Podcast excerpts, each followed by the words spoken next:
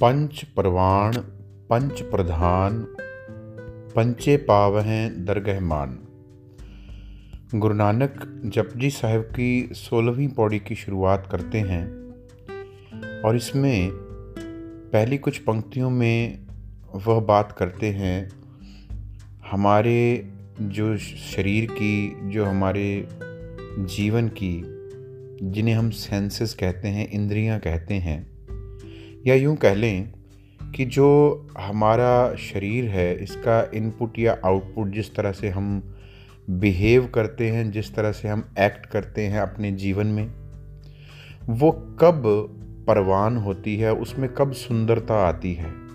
केवल बाहर से शरीर को सुंदर बनाने से हम सब जानते हैं कि असल सुंदरता जो है, सच्ची सुंदरता मन की है, विचारों की है, आत्मा की है। लेकिन वह सुरत जो है, वह सुंदरता जो है, वह सौंदर्य जो, वो ब्यूटी है, वो कब होती है, कैसी होती है और उसका, उसकी क्या स्कोप है, कहाँ तक उसका जो है प्रभाव है। गुरु नानक कहते हैं, पंच प्रवाण। तो जो पिछली पौड़ियों में हमने सुना कि जब हम अपने अंतरात्मा की आवाज़ को मान लेते हैं, हमारे अंतरात्मा जिसे हम परमेश्वर कह दें परमेश्वर की जोत कह दें, जिसे हम कॉन्शंस कह दें हाइयर कॉन्शियसनेस कह सकते हैं, कुछ भी कहें। जब हम उस सत्य की, उस गुरु, उस ज्ञान, उस परमेश्वर की आवाज़ को मानने लग जाते हैं फॉलो करने लग जाते हैं, उसके अनुसार जीने लग जाते हैं, तब हमारी जो सेंसेस हैं, हमारा जो शरीर है, अंदर, बाहर, हर तरफ़ से जिसमें हमारे विचार, हमारा देखना, हमारा सुनना, हमारा बोलना सब शामिल है। ये सब तब परवान हो जाता है। परवान मतलब तब ये एक्सेप्टेबल बनता है। नहीं तो हम कहीं ना कहीं कुछ ना कुछ ऐसा करते जाते हैं, चाहे बाहर से अच्छा भी कर रहे हैं, लेकिन अंदर की नीयत, अंदर की इंटेंशंस जो हैं वो पवित्र नहीं हो पाती। जब हम अंतर आत्मा की आवाज़ कॉन्शंस की वॉइस अंदर बैठे परमात्मा गुरु ज्ञान की आवाज़ के अनुसार जीते हैं तो हमारा ये पंच, जैसे हम कहते हैं पाँच इंद्रियाँ हैं तो ये सारा का सारा जो शरीर का सिस्टम है, सोच, विचार, देखना, बोलना, सुनना, ये सब परवान होता जाता है पंच प्रधान, क्योंकि तब इन, तब इनको पता लगता है कि किस तरह इस चीज़ के प्रधान बनना है, तब ये आगे बढ़ते हमको लीड करते हैं। हमको राह दिखाने वाले बन जाते हैं, यही इंद्रियाँ, यही ज्ञान इंद्रियाँ जो हैं, ये हमें सही रास्ते पर फिर ये गाइड कर सकती हैं जब हम अंदर की आवाज़ को मानते हैं। लेकिन जब इन इंद्रियों के साथ, जब इन सेंसेस के साथ हम केवल बाहरी पदार्थों को ही चेज़ करते हैं, उनकी लिए ही दौड़ते रहते हैं, तब हम ये हमको मिसलीड करते हैं, तभी हमको भटका देते हैं। लेकिन जब हम अपने अंतरात्मा कॉन्शंस की, उस प्रभु की आवाज़ को फॉलो करके इन इंद्रियों को उस रास्ते पे लगाते हैं, तब ये हमें सही तरह, सही डायरेक्शन में लीड करती हैं, राह दिखाती हैं, प्रधान हो जाती हैं। पंचे पावह दरगह मान। और हमारे अंदर जो प्रभु बसता है, उसके दरबार, उसकी दरगाह में हमें मान मिल मिलता है। बाहरी मान सम्मान जो है, वो घड़ी दो घड़ी का है। वो चीज़ों पे डिपेंड करता है, लोगों पे डिपेंड करता है। लेकिन जिसे हम ये कह लें कि जो हमारा आत्म सम्मान है, वो तभी बनता है जब हमारे कर्म अच्छे होते जाते हैं, जब हमारी सोच अच्छी होती है, जब हमारा ये इंद्रियों का पूरा जो सिस्टम है, वो अंदर बैठे प्रभु की आज्ञा में जी रहा है, काम कर रहा है तो हमारे अंदर बैठे परमात्मा की उस दरगाह, उस दरबार में उस कॉन्शंस के कोर्ट में हम रेस्पेक्टेबल हो जाते हैं, आत्मसम्मान हमारा बढ़ता है। पंचे सोहें दर राजान। तो राजा, जो किंग है, जो प्रभु है हमारे अंदर, वही हमारा मालिक है, वही हमारा राजा है। तो उसके दर पर हम तब शोभा पाते हैं। पंचा का गुर एक त्यान क्योंकि तब हमारी जो ये ज्ञान इंद्रियाँ हैं, जो हमारी सेंसेस हैं सुनना, बोलना, देखना, सोचना, ये सारा जो हमारा स्ट्रक्चर है लाइफ का, जीवन का, इसका ध्यान उस गुरु के आवाज़ पर, गुरु के ज्ञान पर टिक जाता है कि उसके अलावा मैंने इधर उधर नहीं भटकना। जो मेरे अंदर गुरु का ज्ञान आ बसा है, जो मेरे अंदर प्रभु परमात्मा की आवाज़ है जो मेरे अंदर कॉन्शंस की आवाज़ है, जो कभी भी गलत नहीं होती, जो हमने पिछली पौड़ियों में सुना, ऐसा नाम निरंजन होए जे को मन जाने मन कोई वो निरंजन, वो पवित्र जो आवाज़, जो ज्ञान गुरु का है, जब उसके ऊपर ध्यान हो गया, तब हम प्रधान, तब हम, हमको मान सम्मान, तभी शोभा है। अदरवाइज़ जो बाहर की शोभा, मान सम्मान है, वो वो टेम्पररी है, वो सदा नहीं है और ना ही वो परमानेंट अंदर से कोई सुख देने वाला है। लेकिन जब ये पूरा जो हमारा सिस्टम है, जिसे पंच कहा है, वो पाँच ज्ञान इंद्रियों से बना हुआ, जब वो उसको फॉलो करता है, प्रभु को, गुरु के ज्ञान की ओर ध्यान करता है, तब हमें मान, सम्मान आत्म सम्मान और शोभा हर चीज़ प्राप्त होती है अंदर उस परमात्मा के दरबार में। और वो जो है अपने आप में सबसे बड़ा आनंद और सबसे बड़ा टिकाव देने वाला रास्ता है। गुरु जी आगे फरमान करते कि उस अवस्था के बारे में अगर कोई कोशिश भी करे तो उसको डिफाइन नहीं कर सकता कि वो कितने आनंद की अवस्था है। जे को कहे करे विचार। अगर कोई विचार करने की कोशिश भी करे, करते कह करने ना ही शुमार। वो बेशुमार आनंद जो हमारे अंदर की आवाज़, हमारे कॉन्शंस उस गुरु के ज्ञान, उस प्रभु की आवाज़, उसके द्वारा जो हमारे अंदर एक अवस्था बनती है, टिकाऊ की पीस की पीस ऑफ़ माइंड की, वो बयान से परे है, वो बेशुमार है। गुरु जी इससे अगली जो पौड़ियाँ हैं, उसमें किस तरह हमने अपने जीवन को, जिसे हम स्पिरिचुअल लाइफ कहते हैं, किस तरह का प्लेटफॉर्म बने जिसके ऊपर हम ग्रो कर सकते हैं और ख़ुद की एक अच्छी फाउंडेशन अपने कैरेक्टर की बना सकते हैं? किस तरह हम उस कॉन्शियस की आवाज़ के अनुसार अपने जीवन को, उसको उसको घड़ लें, उसके बारे में बताते हैं और फुरमान करते हैं, तौल, तर्म, दया का पूत संतोख थाप रखिया जिन सूत। तो जिस बेस पर, जिस प्लेटफॉर्म पर, जिस फाउंडेशन पर, जिस नींव पर हमारा जीवन जो है वो आनंदमय बन सकता है, हमारे जीवन की जो लेयर्स हैं, जो सरफेसेस हैं, जो मंजिलें हैं ऊपर को, वो जिसके ऊपर खड़ी होनी है, वो बेस है, तौल उसको कहा है धर्म वो धर्म का जो बेस है, वो जो धर्म का बेस जो प्लेटफॉर्म है, जिसके ऊपर हमने अपनी पर्सनैलिटी को ग्रो करना है, उसका सबसे पहला जो स्तंभ है, वो है दया का पूत। वो धर्म, वो जो बेस है, वो जो फाउंडेशन है, वो दया से उत्पन्न होती है। अगर दया नहीं है कंपैशन नहीं है तो फिर धर्म नहीं होता। दया धर्म का मूल है। उसके बिना धर्म नहीं है, उसके बिना हाँ धर्म ये नहीं कि हिंदू, मुस्लिम सिख, ईसाई, ये धर्म नहीं। धर्म जिसके ऊपर हम अपने जीवन को एक सत्य के मार्ग पर ले जाएँ, जिसमें जीकर हमारा जीवन बहुमूल्य बन जाए, वो धर्म। तो गुरु जी कहते हैं कि वो दया से शुरू होता है। तो पहले दया आए, और दया सिर्फ़ बाहरी नहीं, दया भीतरी भी। पहला, पहले हम अपने ऊपर ऊपर तो दया करें, हम खुद को देखें हम कितना विचलित हो रहे हैं, कितना चिंता में, कितने क्रोध में कैसे कैसे विकारों में अपना नुकसान कर रहे हैं। खुद पर तो पहले दया करें। प्रथमे मन प्रबुद्ध है, अपना पाछा अवर रिझावे गुरुवाणी का फरमान है। पहले खुद को तो हम सवार लें, उसके बाद दूसरों पर दया करें। जिसने खुद पर वर्क कर लिया जिसने खुद पर जाना कि मुझे ज़रूरत है कुछ करने की, अपने आप को संवारने की, जाने की उसने अपने ऊपर दया की है।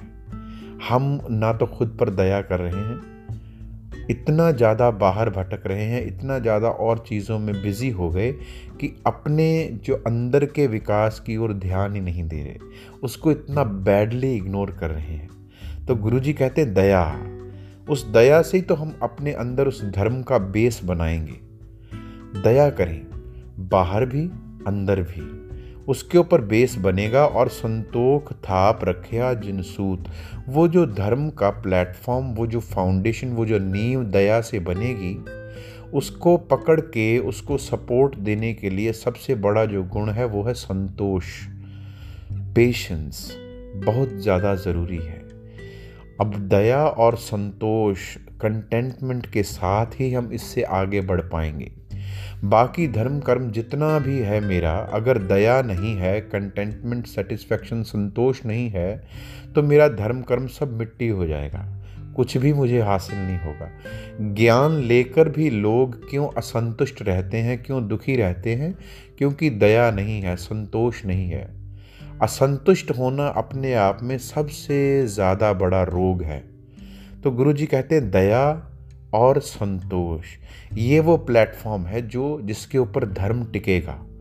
जे को बुझे होवे सचेयार गुरु जी कहते अगर ये बात समझ में आ जाए तो वो व्यक्ति सचेयार बनने लग जाता है। सचेयार मीन्स उसके अंदर गुण आने लग जाते हैं। दैवी गुण, भगवत गुण, रब्बी गुण उसके अंदर आते हैं। तवलय ऊपर केता पार क्योंकि उसने जान लिया, बूझ लिया, समझ लिया कि ये जो तवल, ये जो तौल, ये जो बेस फाउंडेशन मैं बना रहा हूँ, इसके ऊपर मेरे जीवन की बहुत बड़ी जो भारी जो स्ट्रक्चर है वो खड़ा होगा। बहुत भार है इसके ऊपर। अगर बेस कमज़ोर है, दया का, दया नहीं है, संतोष नहीं है, नीचे फाउंडेशन ही वीक है तो ऊपर मेरा ज्ञान, ध्यान सारा का सारा जो है वो क्रैश कर जाता है।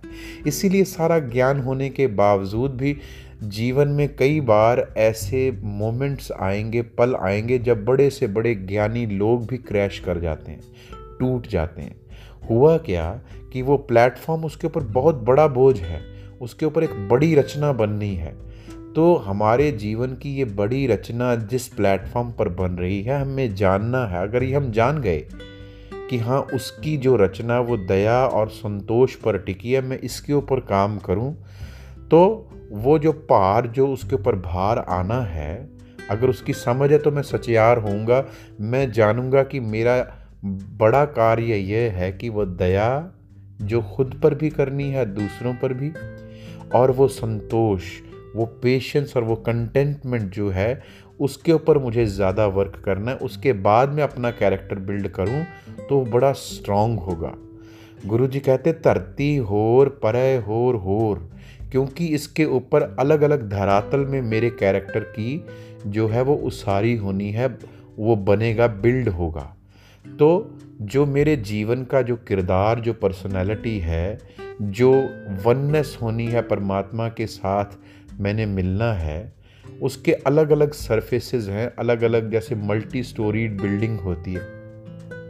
अलग अलग फ्लोज हैं, धरातल हैं, ऊँचे से ऊँचा उठना है मुझे अगर तो नीचे फाउंडेशन बड़ी स्ट्रांग चाहिए, क्योंकि उसके ऊपर भार है। उसके ऊपर एक ऊँचा कैरेक्टर बनाना, जितना ऊँचा आपने बनना है अंदर से, उतना ही अंदर का वो जो फाउंडेशन स्टोन है, वो धर्म और संतोष का बहुत मज़बूत होना चाहिए। गुरु जी कहते हैं, जी जात रंगा के नाव धरती होर परे होर होर तिस्ते पार तलय कवण ज़ोर, अगर मैं ये बूझ लूँ, अगर ये मैं समझ लूँ कि जो धरातल मेरे किरदार के, मेरे पर्सनैलिटी के, मेरे ऊँचे जीवन के बनने हैं, उनके नीचे जो ज़ोर चाहिए, जो ताकत चाहिए उनको होल्ड करके रखने के लिए वो ताकत है दया की और संतोष की। तो मैं ये जान लूँगा कि हाँ इसके ऊपर मुझे ज़्यादा समय देना है। तो गुरु जी कहते हैं, जी जात रंगा के नाव, सबना लिखिया वुड़ी कलाम। तो हमारे जीवन में जब हम ये जान लेते हैं कि वो अलग अलग जो परमात्मा के गुण हैं, उनको मैंने अपने जीवन में धारण करते हुए ऊँचा उठना है और ये कि इस सब गुणों को कोई जो संभालता है, जो इस सारी ऊँची विरासत को जिसके ऊपर टिकना है, वो है दया। तो सबना लिखिया वुड़ी कलाम, कि फिर मुझे पता लगता है कि इसके ऊपर जो सबसे बड़ा ज्ञान जो चल रहा है, वो यही है कि लगातारता, निरंतरता के साथ मुझे ये कार्य करना है।